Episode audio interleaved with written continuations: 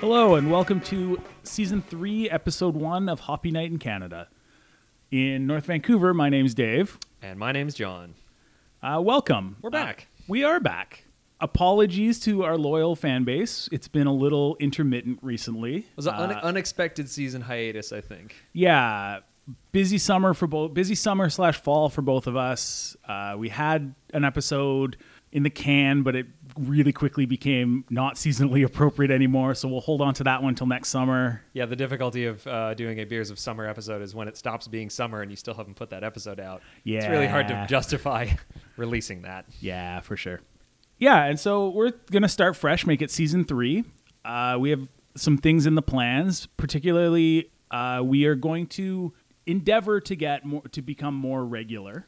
We'll try and do a big episode every couple of weeks, but then at least once a week, we're going to get together and put out a quick episode just talking about a beer that we've had that we've each had that's really good, kind of separating out the beer of the moment section. And at least for now, don't worry. Unlike some podcasts, we're not taking this out and putting it behind a Patreon paywall. This will still be free because, let's be real, there's not enough of you that are willing to pay for it. We know our place. It's all free all the time. Don't worry.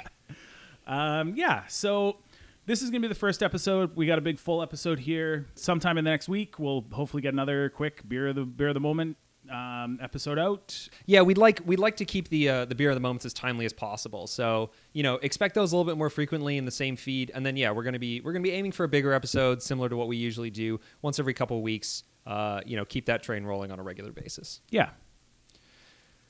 Okay, well, let's start off with our beer of the moment, and I have one that has gone sort of number one with a bullet for me recently. It is from one of your favorite breweries, Modern Times in San Diego. Always support Modern Times. The beer is called City of the Dead. When I was in Victoria for Thanksgiving, my dad had picked up a bottle of this just because he liked the label, which is what my dad is kind of wont to do. He will pick up random beers because he's never heard of them and he likes the label, and sometimes they're good, sometimes not so good. But I appreciate his willingness to try things. This really wasn't a beer that I would have ever expected my dad to pick up. It is a stout with bourbon barrel aged coffee.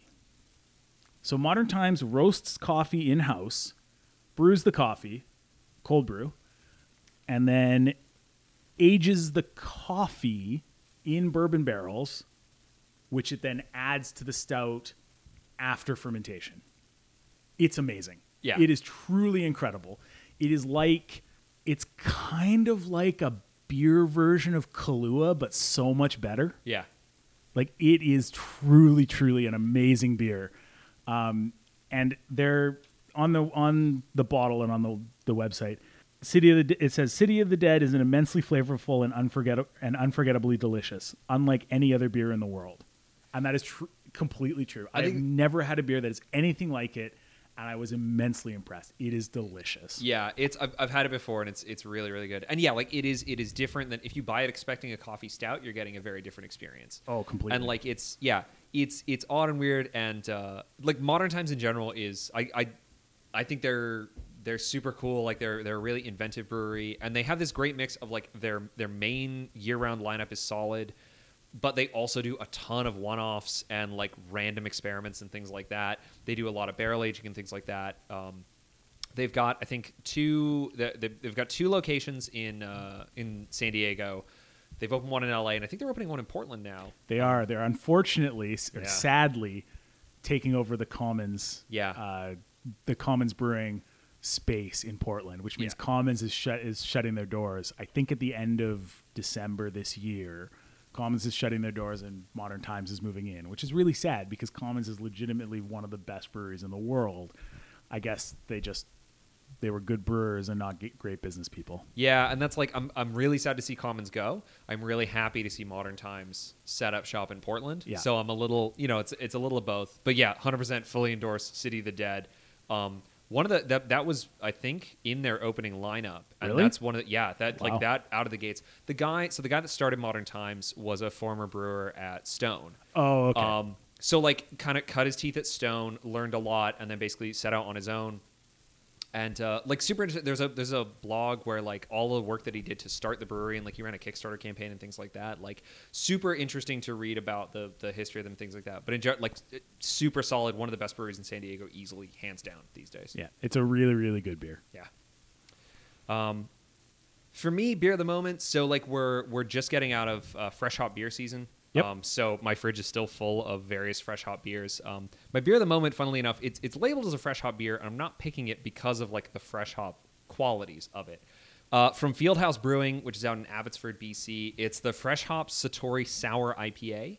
Fieldhouse has made sour IPAs before, and I've had them and really liked them. This one was no exception. This was just like a really good sour IPA, which sounds a little bit odd. Sour and hoppy are two very strong characters. It's a strange style, and there are some bad examples of it. Oh, for sure. But Fieldhouse is a very good one. Yeah, I've really liked theirs before. And yeah, this one I thought was a really good beer. The note that I made for myself on Untapped was like, I didn't get the fresh hop character out of it at all. We've obviously done an episode on fresh hop beers before and sort of that kind of very like herbal grassy flavor that can come out and like really enhance a beer's flavor. I didn't taste it personally, but in spite of that, I thought it was a great sour IPA, which, like you said, Dave, is a hard style to hit properly. Yeah. And I think they got all the right notes. It was a really enjoyable one. And it's still around these days on shelves. If you track one down, if that's your style to try out and experiment, then I highly recommend it. Nice. Yeah. So with that, do we want to jump right into it? Let's do it. When we're recording this, it's about 6 weeks before Christmas. So when you're hearing it, it'll probably be 4 weeks or so. Yeah. And we're getting into, in general, holiday season. Yeah. The first snow has already fallen in Vancouver. I know many other provinces have been seeing snow for a little while now. So weather's getting colder. Days are getting shorter. I was outside of Williams Lake for work for a couple of weeks, and let me tell you, it hit negative 18 overnight a couple of times. That sounds terrible. That just sounds awful. Legitimately the coldest I have ever experienced. Yep. But yeah, like we said, getting colder. It is becoming holiday season in the States. I mean, we're only a couple of weeks away from Thanksgiving, which is really the kickoff to the holiday season. Yeah. And so most people are going to be seeing family. And if you're lucky enough that you like your family, a really fun activity, especially for, in our minds, is sharing a few beer. Yeah. Sharing a few beers. I mean, this past summer, just a little bit of context, this past summer, my dad turned 60, and one of the things we did at my dad's birthday is we had a family beer tasting. And so I pulled some beer out of my cellar. I've talked about it before on this episode, but let me tell you, I pulled out the last bottle of Lustrum that I had, Driftwood's 5th anniversary beer, which is 4 years old now. Let me tell you, it was amazing.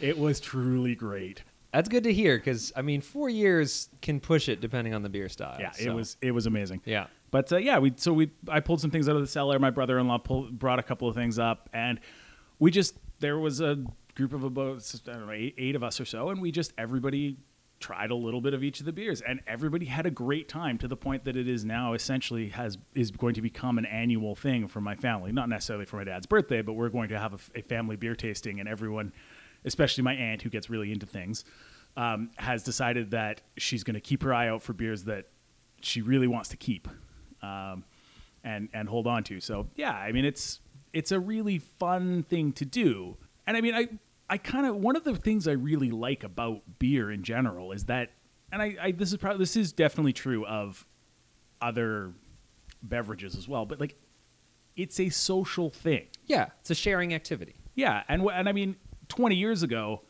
sharing beer usually meant you brought a 12-pack to share with whomever you were with. Not me particularly, because I was 11 at the time. But yeah. Sharing beer, when the majority of the beer you could get was Molson Canadian, was sharing cans of a 12-pack or something like that. But now, there's with the craft beer boom, there's such a breadth of styles of beer that you maybe don't want to drink all to yourself out of a bomber. Yeah. That sharing beer has become a much more interesting activity. Yeah, for sure. And I mean, you know, we've talked in episodes previous about bottle shares in general. They're a fun activity to do, especially with friends. You know, you can make it a regular activity. Everyone brings something interesting and things like that. But holidays, like you say, especially with family, present a couple of interesting opportunities, right? If your family's already into craft beer, it's a chance to, yeah, bring out those rare things from the cellar, or, you know, maybe start to share those bottles of beers that are more typically released in winter, which tend to be stronger, heavier beers. You may not want to kill off a full bottle of that yourself, but you share it among a few family members. It's pretty good. You also have an interesting opportunity to use it as an entry point for people who may not be into craft beer. You know, so if you're hanging out with family and someone's like, I've never been able to try, you know, certain types of beer. They don't like certain types of beer. Well, this is a great opportunity to be able to say, hey, like, you don't have to buy it yourself. You don't even have to get it at a bar. It's just a little taste of something. And in the meantime, you get to enjoy the rest if they don't like it. Totally. Yeah, it is totally a great way to, like you said, introduce people to maybe a beer that's your favorite that somebody else might not be as familiar with. Yeah. So. Yeah, and I think also to your point about, you know, like... pulling things out of the cellar. I think that's one of the fun things is, you know, oftentimes, especially for myself, you know, my family live in various other cities. So the holidays is sometimes the only time a year that I'm going to be able to see some members of those family. And so it is a good opportunity to sometimes, you know, you set aside beer for special occasions, you know, or things in the cellar that have been aging for a while. And it's a chance to say, like, this is a special occasion. So it's a chance, you know, to take some inventory of your own cellar, storage locker, wherever you're storing beer, and be able to totally. Say like, yeah, it's time to crack open some of those rare ones. Yeah, completely. If you've got 4-year, 5-year vertical of Singularity sitting in the cellar, well, maybe the holidays are a good time to have somebody help you out with that. Because let me tell you, 4 or 5 bottles of Singularity by yourself, no, that's a lot. That's gonna be. Maybe a bad time for you, but a good time with you and some friends or family. Yes, exactly. One of the other things, and this I sort of touched on it just now, but the beers that get released around holiday season.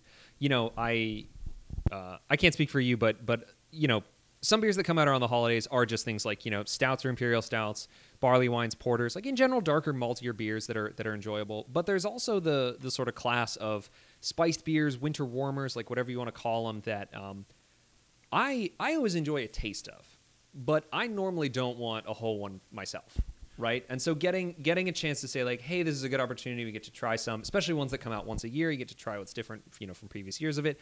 But like, I don't have to commit to an entire bottle of it myself, because I can just share the load a little bit. That is totally true. And like you, I'm not sure I would ever want a full bottle of some of the spiced beers. And this even applies to some of the beers that are available now that have been since Thanksgiving, the pumpkin beers, because a lot of pumpkin beer are also pumpkin spiced beers. Yeah. And I definitely find that some of the spiced beers, some are really, really, really good, whether it's pumpkin or winter spice or whatever you want to say. Some of them are really good. Some of them are a little bit heavy-handed. So if you have a bottle and you're sharing between 5 people, nobody has to commit to drinking the whole thing. Yeah, exactly. And it's a chance to share that load a little bit and be able to say like, yeah, I got a taste of that. I got to try thing X, but like, I didn't have to sit down and do it myself. Yeah. And so, you know, some of them are maybe not great, but some of them are going to be winners. Yeah. And some of them are going to be, like, I know there's been a couple of years, and it changes. I'm pretty sure the recipe changes every year, but it varies batch to batch. But Father John's Winter Ale from Howe Sound has got a nice amount of spice to it. But again, it comes in a 1-liter bottle, one of the flip tops, and like, that's a lot by yourself. Yeah. Like that's too much by yourself. Actually, I think of that one quintessentially, just because Howe Sound being that most of their releases are 1-liter bottles, And I like to try a Father John's, but I don't want one myself. You know, I want that sample, and I want to move on. Totally. And so if you're at a family event or friends or something like that, I know our group of friends in the past has had a Christmas get-together. That's a great time to bring a bottle of Father John's, because you can be like, yes, we will share this amongst 8 people, and everyone will get their 3 ounces of sampling. Yeah. So with that... We'll try our first recommended sharing beer. Yeah. So we picked up a couple of bottles of of beer that's out right now that, in general, yeah, fits the criteria that we've been talking about already. Let's call them a bit seasonally appropriate, but also, yeah, all of these have come in larger bottles, and I think all of them are a little bit stronger in nature. But these ones are ones that I feel like fit that quintessential profile of like things that are good for sharing. Totally. And weather appropriate. So with that, let's get into the first one. Crack open our first one. Yeah, let's do it. So our first beer today is from a perennial favorite brewery, Dageraad, out of Burnaby. The beer is called 8 Degrees. It's one of their single batch series. It is a, as the label describes it, a lacto-fermented Belgian brune brewed with date sugar. So this is kind of, it falls into a subsection of good sharing, winter sharing beers that I would call just like Belgian strong ales. Yeah. And a lot of Belgian beer is strong. Yeah. A lot of them are higher percentage, but what's good about that is that it makes them, the alcohol usually sort of makes it kind of interesting flavor. It makes them sort of sipping beers.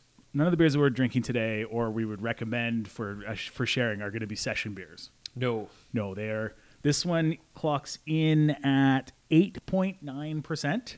And like you say, very much in that Belgian tradition. I mean, I think of especially Trappist beers, you know, things like Rochefort or Saint Bernardus that have in their run of beers, they have beer, like Rochefort has a beer just called 6, one called 8, and one called 10, and each one is stronger and darker than the last. Yep.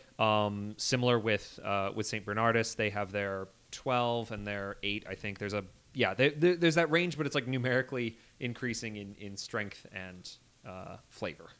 Yeah, and the yeast in these Belgian beers produce a bunch of esters, which produce different flavors, and so oftentimes in these beers you can get like dried stone fruit, raisins, like prunes, that kind of like even like dried cherries, sort of. Yeah.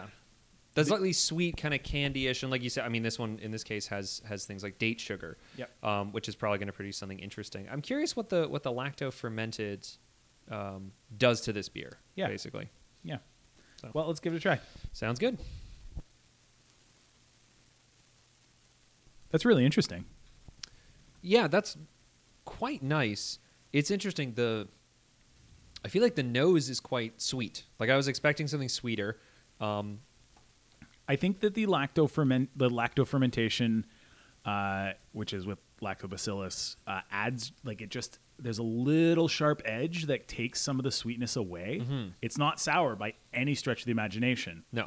But it just takes the edge of the sugar away just a little bit and gives it a real nice amount of balance. Yeah, because you get a lot of the fruity flavor. But again, yeah, like the sweetness is less than I expected based on the nose. So that's a really interesting, but it feels like a really nicely balanced beer. It is. And it hides the almost 9% really well. Yes, very much so. A lot of especially like North American style beers, if they're if you get a North American style beer that's 8.9%, it's going to be warm. You'll probably taste it. Yeah, like you're going to taste the alcohol. Yeah. This you don't at all. No. Which again, I feel like does make me very much think of Belgian, especially Trappist beers. Yeah. You know, Rochefort 10, which is one of my favorite beers on earth, is 11%, I think, and doesn't feel like it. Well, it feels like it after, but it doesn't taste like it in the moment. No, that's very true. Very, very true. This is delicious. I like this a lot. This is one that hopefully listeners, by the time when you're hearing this one probably will still be available. Yeah. It's in Dageraad's single batch series. And it's a yearly release from them, if I understand correctly. Yeah, they also do, normally they do a 10 degrees, yes. Which I know this year was a bad batch and they had to get rid of it. Something went wrong, I think, either in the bottle conditioning or the fermentation. The bottle conditioning room, something went wrong. Yeah. Yeah. But yeah, this yearly release, but should still be around for the next few weeks. Yeah. So the description on the label reads, rich malt and stone fruit flavors and a surprisingly crisp finish make 8% a complex and compelling brew. The drinker is greeted by aromas of plum and clove produced by a special yeast from West Flanders. This is followed by the flavor of date sugar and English crystal malt and capped by a brisk, lightly tart finish, the result of a brief lactic fermentation.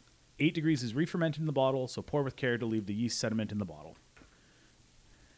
This is really good, and this would be a great sort of after Christmas dinner beer. Oh, for sure. Like, this is the kind of, if you're sharing it with your family and everybody gets, like, we're drinking about a 4-ounce taster glasses. Yeah. Everybody gets a 4-ounce taster glass or so, and it would go super well with, like, a traditional Christmas dessert, like figgy pudding or something like that. A lot of the kind of sweeter Christmas desserts would go well with this. I was going to say, like, this feels like a beer that would pair really well with food, as long as you pair it with the right food. Yeah. Oh, yeah. Yeah, with some sweeter, richer... In terms of desserts, with some sweeter, like, fig pudding or something like that, this would absolutely sing. In terms of, I think, like, a rich, like... Maybe even like a beef stew or something like that, like some richer meat dish. Yeah, I think this would go really well too. Yeah. The one other thing, it's interesting, and this maybe it's in the description a bit, but on the topic of crisp finish, the finish and in general, it kind of reminds me a little of a Kolsch in terms of it's got a little bit of biscuitiness on the end. It's a little, I don't know. I'm feeling it. I wouldn't have picked that up, but now that you mention it, you're totally right, and it doesn't. The flavor doesn't linger. No. Which I think is very much where the sort of the Kolsch comparison comes from. The flavor's not lingering at all. No. You get the flavors that you're looking for, and then it kind of cuts off dry. Yeah, which is actually really nice, because that's one, this doesn't officially count as like a holiday beer, but I know holiday beer is one of the things that sort of makes me shy away from them in terms of wanting a full amount is often that like the flavor lingers. I think especially of one like a Granville Island Winter Ale, which just has that kind of like syrupy taste and mouthfeel that just like sits around. Well, and that is a danger of some of the sweeter maltier beers. Yeah. Is that if they're not balanced with a little bit of either hops or in this case, the little bit of lacto fermentation or something like that, there's nothing to cut through the sweetness. Yeah. And it just sort of sits there. And it really like long finishes that kind of give you that sort of like sticky mouth kind of feeling. Yeah, exactly. This is excellent. Yeah, this is excellent. I like it a lot. I would give this a strong 8 out of 10. I'd go about this. I think I'd go 8.5. I really really like this one, and yeah, I think this is easily one that I'd probably pick up a few and save for kind of the right occasions. Totally. And keep it around because this is something easily that would do well through the colder winter months. I think. Yeah, definitely.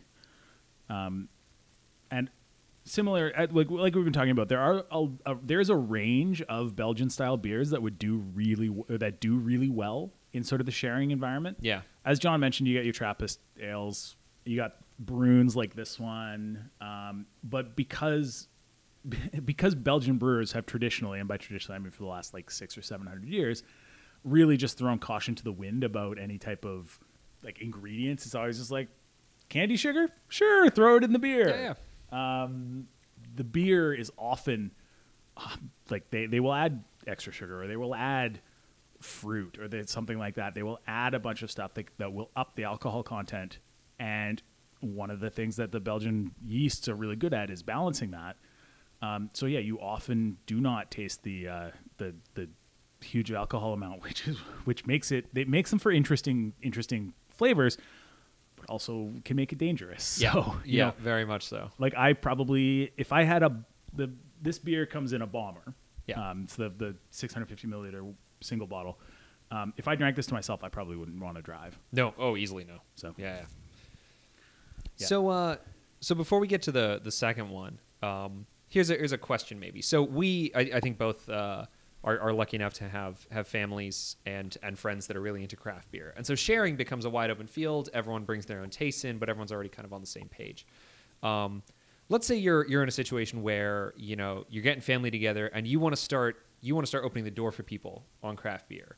Given the time of year, given the sort of the holiday season, what would your opening moves be? Like what would your approaches be as far as something that's seasonally appropriate and that shares well, but that also isn't so kind of far down the road in terms of complexity or odd flavor? Like you're not going to start with a barrel aged sour, right? No. So where would you start in that realm?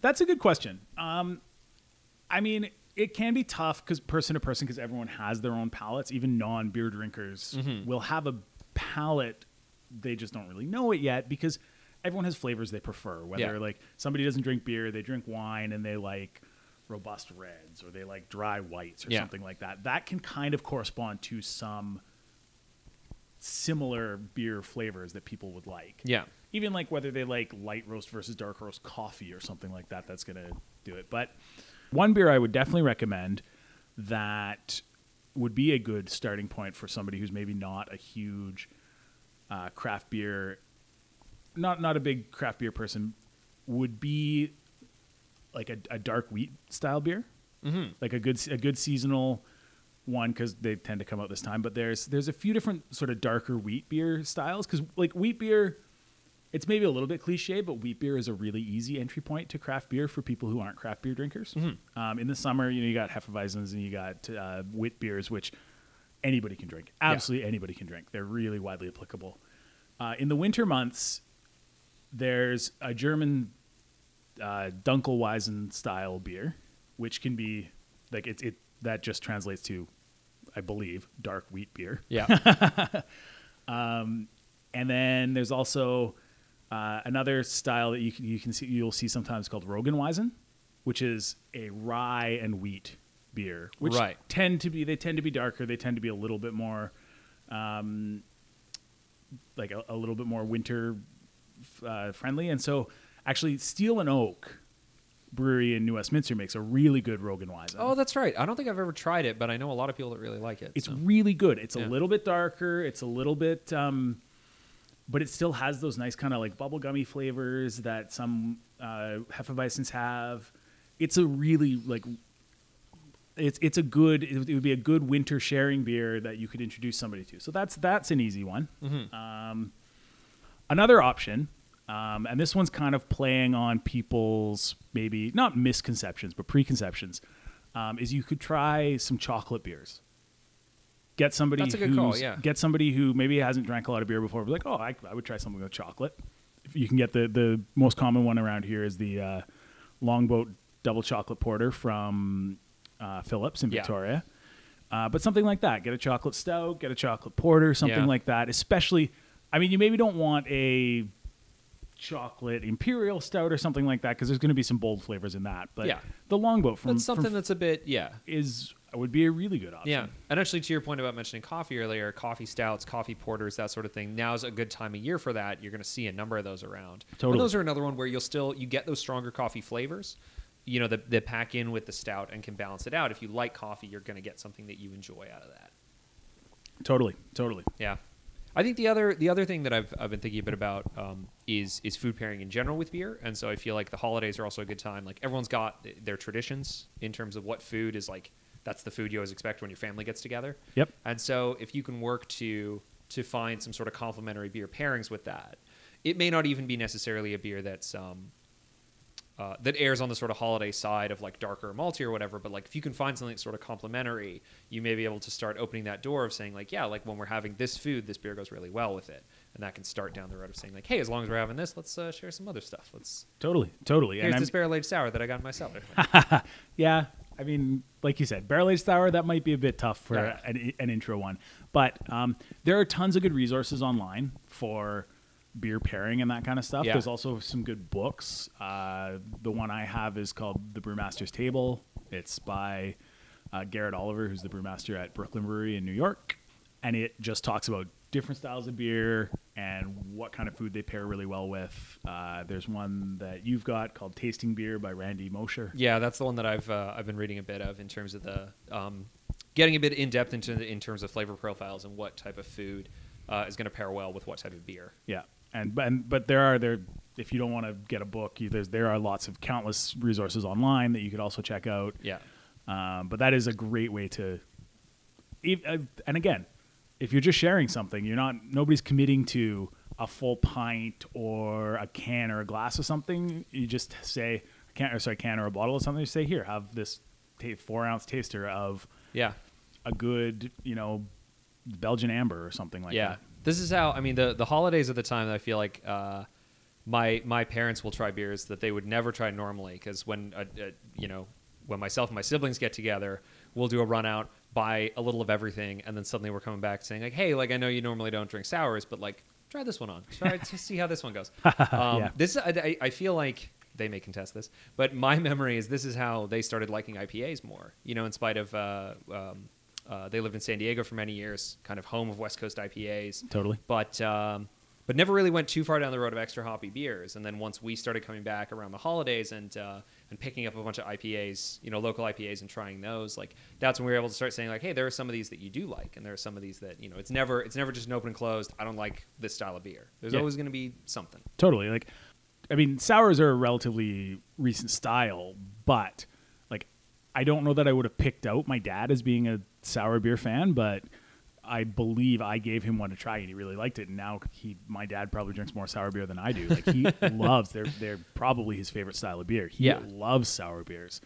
And it's just, yeah.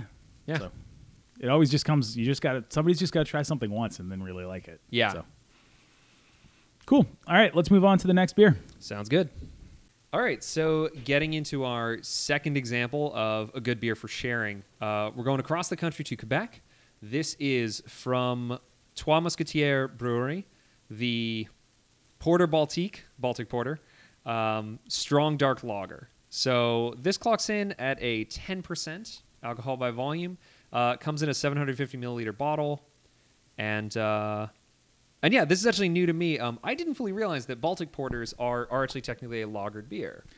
They are. They're a bottom fermenting dark beer. I mean, this is essentially just a stronger version of like Hoyne's Dark Matter or something like that, like any other dark lager. Baltic Porters were, and they, I want to say, maybe originated in northern Germany. It says from the Baltic Sea region, so. Yeah, yes. So like they originated from sort of that lager area. Yeah. Whereas like your traditional porter is a London-style beer. So it has all the same a lot of the same characteristics of a traditional porter, dark, you know, roasty, roasted malt, roast flavors, that kind of stuff. But it is fermented at the colder temperature and aged longer. So. Right. Cool. Yeah, and actually I was looking, these are bottle conditioned, I guess, but this beer was actually made in 2016. So by default, when they release this, it's already had some aging and bottle conditioning. Yep. And yeah, it's a larger bottle, it's corked. So yeah, definitely made, and on the bottle it suggests you can age it 3 to 5 years. So it's definitely a beer that's made to be stronger, can be put away, but can be drank young, which is what we're about to do. Yep.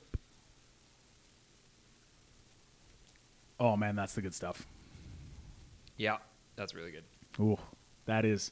But again, that is very much a sharing beer because there are some really strong flavors in there. Oh yeah, and this one at a 10%, you can taste it. Oh yeah, yeah. This one you can definitely taste boozier than the first one we had. Yeah, but not in an unpleasant way. No, some beers are boozy in kind of an unpleasant way. Yeah, this is not one of those ones. It's the alcohol flavor kind of matches with sort of the sweetness. Yeah, and sort of picks that up, and it's not. It doesn't taste hot or anything like that. You can just taste the alcohol. Yeah. Yeah, so we're looking...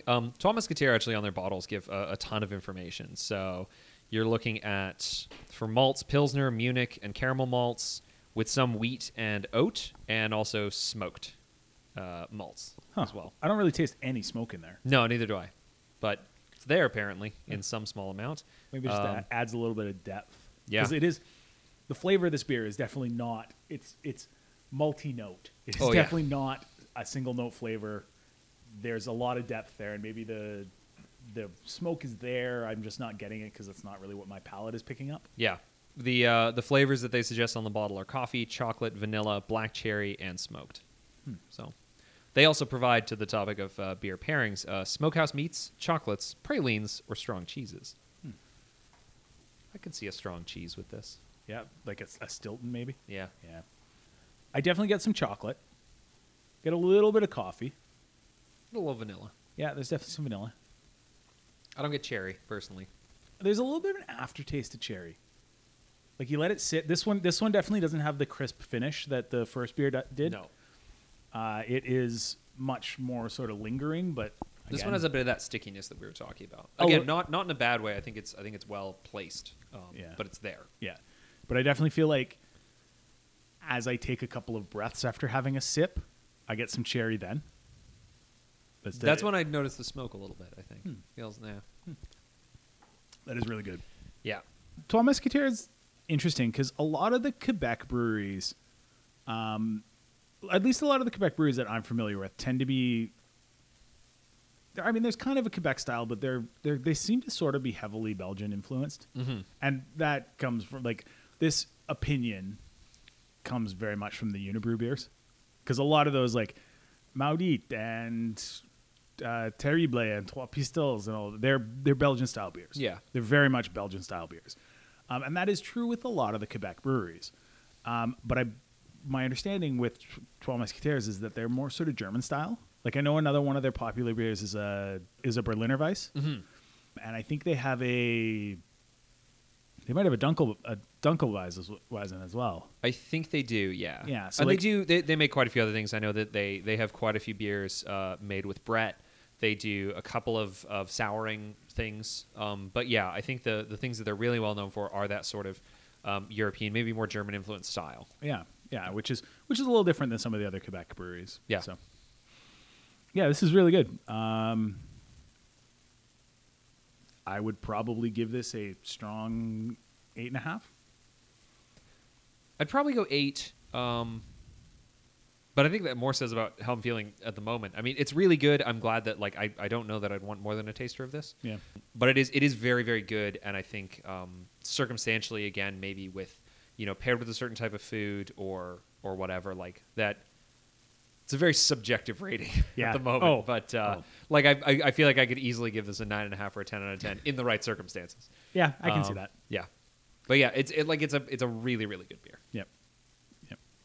This is a good sort of seasonal beer, which would kind of lead us into discussion of other sort of dark beers, which we've mentioned a few times already. But things like stouts and porters are really, really good winter beers. Because they have those kind of, they're darker, maltier, sort of richer flavors, which just, they pair well with bad weather. Yeah. You know, and beers that are a little stronger. I mean, it's a funny thing, and it's probably psychosomatic to some degree, but, you know, boozier beers are going to be a little, like, that warmer taste from the alcohol. I feel like kind of it fits well when you're coming in out of the cold. Yeah, they stick to your bones a little bit more. Yeah, exactly. Yeah, totally. But, yeah, totally. It feels right. Yeah. In the way that sitting down and drinking, I don't know, a wheat beer in the middle of winter. You can do it. There's nothing wrong with it. I'm not going to stop you, but. Well, I haven't had a chance to try it yet, but it's on my list. Strathcona Brewing in Vancouver has put out a winter Rattler. Okay. This is a bit of a rant. No, not a rant here, but a bit of a ramble. I had originally seen them put a thing out about it on Instagram, and the first picture they said it was a winter Rattler, and it was called She's So Cold. Oh, this one, yeah. And they had all the labels printed, and they had the cans packed and everything like that, and the cans were on trucks ready to be shipped. And somebody was like, with the sort of everything that's going on in the news with sexual harassment and everything like that, somebody said to somebody at Strathcona, maybe you should revisit that name. And for them, She's So Cold was a tribute to the Rolling Stones song. Yeah. Which is what I thought of first, too, probably because I am a white male. But to Strathcona's credit, they took all of the beer out of the trucks. They peeled the labels off because there was just, you know, they have the sticker style labels that just go on the blank cans. They peeled all the labels off and replaced them with. So the beer is now just called Burr, BRRR, Winter Rattler. I haven't had a chance to try it, but I will give Strathcona a ton of credit for. Oh, for sure. Kind of realizing that, you know, the beer name was perhaps insensitive and doing something about it. Yeah, and I really like that they were open about the fact. They said, like, we named it because this is the association we had with it, and we recognize that other people would have a different interpretation or association. So they're just like, we didn't intend anything by it, but all the same, like, we're going to do something about this because we know that other people could experience this or see it or understand it in a different way than we meant it. Yeah, and totally. We don't want, like, they don't want that on there. Yeah. I will say, like, Burr is a bad name for beer, but like it is. But the fact that sort of it was a last minute thing. Oh, for sure. Like, it's just like literally like pick a name, and you know what? perfectly fine. Yeah, and very much credit to them for I think making the right choice. So I am curious to try this winter Rattler. I believe it is. So their summer, their normal Rattler is the Beach, which was mandarin orange and lemon, I think. Yeah. I think this one being the winter Rattler is mandarin orange and cranberry. Okay. I'll give it a try. I quite liked their summer Rattler. I quite liked the Beach. Yeah, I thought it was good. So yeah, I'd definitely be interested in a sort of winter variant. Yeah.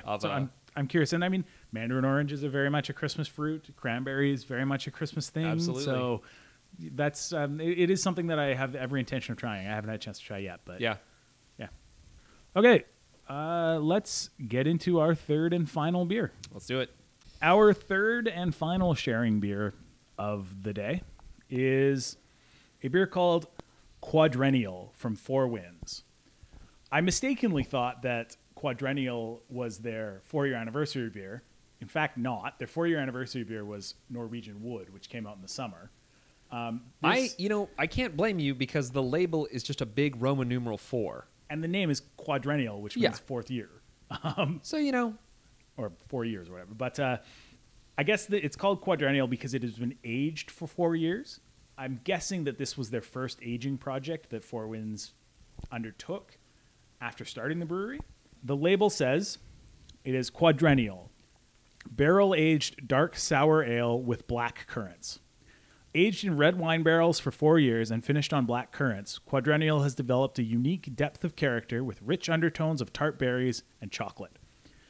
Deep brown in color, this dark sour is well balanced with a pronounced acidity and a pleasantly puckering finish. 7.5 alcohol by volume, 6 IBU, 750 milliliter. I'm quite curious about this. Every beer I've had that has black currants has been amazing. Yeah. Anytime I've had they're always sour beers. Anytime I've had a sour with currant in it, it's been awesome. So I'm quite curious about this. I'm on record several times throughout the podcast referring to Lustrum, Driftwood's Lustrum, as probably my favorite beer ever. That was a currant-aged sour. Yeah. So I'm wondering, I think this one might be sort of similar, but let's give it a try. Sounds good. Yeah. Unsurprisingly, this is an amazing beer. I'm going to go out and buy a couple more bottles of this. Yeah. That's one. Okay, so one... I'd be curious. I'm sorry, I actually missed if you said the percentage, but one thing that surprises me is for a beer that's been barrel aged for 4 years, that's it, like how smooth this is and how balanced it is. Yeah. Because I think sometimes, I don't know, even barrel aged beer, not many places do years long projects like this, right? No. There are a lot of, there are breweries that do it, obviously, but a lot of times if you see a barrel aged, it's going to be somewhere between 3 and 18 months, erring on the younger side. Yep. You're not 4 years aged. Yeah. That's a long time. Yeah. And for that, that's an amazing blend of flavor. Yeah. And it's a lot of barrel aged beers taste like the wood. It tastes like barrels. Mm-hmm. This doesn't. No. This one, it's got some aged characteristic, but it isn't woody. No. Or oaky, I guess. It's really good. It is reminiscent of Lustrum. Yeah, actually very much so. And the fruit flavor is good but not overpowering. It blends really well. This is delicious. Yeah. Yeah. And reminds me very much of, again, we've been talking about Belgian beers, but a sort of an Ode Bruin or a Flanders Red or those sorts of things. Those really well-defined Belgian styles. There are some classic examples of it, but this fits right in that category for me. But the added kind of fruit, little bit of sweetness, a little bit of tartness, totally this is super nice. Totally. And this one is a champagne bottle, and like I said, it's called Quadrennial. As John said, it's a sort of dark gray label with a gold Roman numeral 4. If you happen to be at a lesser traveled cold beer and wine store, specialty cold beer and wine store that maybe has some dusty bottles that didn't move quite as well, and you see one of these, definitely pick it up. This is really good. This is the Hoppy Night seal of approval on this one. Yeah. If you at all like sour beers in any way, shape, or form, this is a must acquire. Absolutely. Absolutely. You know what? I'm going 10 out of 10 on this. 10 out of 10. This is the best beer I've had in a very long time. Yeah. This is easily. Yeah. Yeah. This is one of the best beers I've had all year. Yeah. And would still, I think, to our overall kind of theme, would be, this is a beer that's perfect for sharing. This is a beer that absolutely kind of works well with a bunch of people getting to try it. I would love to hear other people's opinions. I feel like people even who aren't particular aficionados of sour beer could find something interesting about this beer. It's not overly sour, but the notes are there. Yeah, totally. Like I think this is the type of beer that you can sit around and have a conversation with other people that are fans of craft beer. Yeah, well, and this one's like, it comes in a champagne bottle, and you could absolutely serve this in champagne flutes. Mm-hmm. You know, put out half a dozen champagne flutes, share it with your immediate family, and this is incredible. Yeah, good call ending on this. This would have. No pun intended, but soured the experience for the other ones. Not that the other beers weren't good. But this is another level. Yeah, this is very good. Yeah. Again, like, a barrel-aged sour is a great sharing beer because as much as, like, this is a 10 out of 10 beer and one of the best beers I've had in months, if not years, I wouldn't want to drink the entire bottle myself. No. It'd be too much. Like, my palate would get overwhelmed. It would just be, it would be too much. Yeah. This beer actually reminds me, so I was in, it was a few months ago, but I was in Portland at some point over the summer, and I went to the Cascade Barrel Room. Yep. And a lot of their beers hit the same sort of notes as this one. And pointedly, like, the normal serving size for almost everything you get there is like 2 ounces. Like, it's a small amount, and the thing is, like, that almost makes it better. You can try a few different things. Yep. You get these amazing tastes, but this is not a beer that you want a pint of. Nope. This is not a beer you even want a half pint of. Nope. This is something that's going to work well in small volumes. You get the full experience of the flavor, but yeah, sitting on even 10 ounces of this would be too much. Yeah. And honestly, as we were talking before, if you've got a family member who doesn't like craft beer or doesn't like beer or anything like that, but they're really into expensive wine or something like that, and they like dry reds. Yeah, you give them this. Try this one on. Yeah, like 100%. Give them this, and it'll knock their socks off. Yeah, in my mind, this would stand up to a good winter meal as much as any red wine would. Yeah. All right. Yeah. Well, you know what? That is a good place to tie this one up. As we mentioned, we will be hopefully back to a more regular schedule now, and with weekly Beer of the Moment updates. Yeah. So from when you're listening to this, expect I don't know what we're going to call them yet. Tasters? Whatever. Taster episode. Yeah. Sure. Taster episode right sounds now. Good. Expect an episode next week. We're going to talk about Beer of the Moment, whatever we're drinking that week and happen to enjoy as a recommendation, something you can seek out. Yep. Hit us up if you have any questions. We're still looking for guests. I know we've had a few people say that they're interested in guesting on, but and haven't been able to set that up yet, but that'll start coming soon. Yep. The email is hoppynightincanada@gmail.com. That's the one. Social media, we are on Instagram and Twitter, both at hoppynightca. Yep. Probably be more active on there in the next little while than we have been recently. Yeah. The website is just hoppynight.ca. That's the one. Look for blog posts and stuff like that as well. And please take a moment, hop over to iTunes, give us a 5-star rating, review. Yeah. Every rating and review we get pushes us a little further up the chain allows other people to discover our podcast. Yeah. And share with your friends. Tell your friends. If you got a friend who's into beer, tell them, I know this great beer podcast. Absolutely. If you're, at the holidays with family, as we've been talking about, just let them know that there's a podcast to listen to if they're interested in learning a little bit more about craft beer. Yep. My name has been Dave. And I'm John. Cheers. Cheers.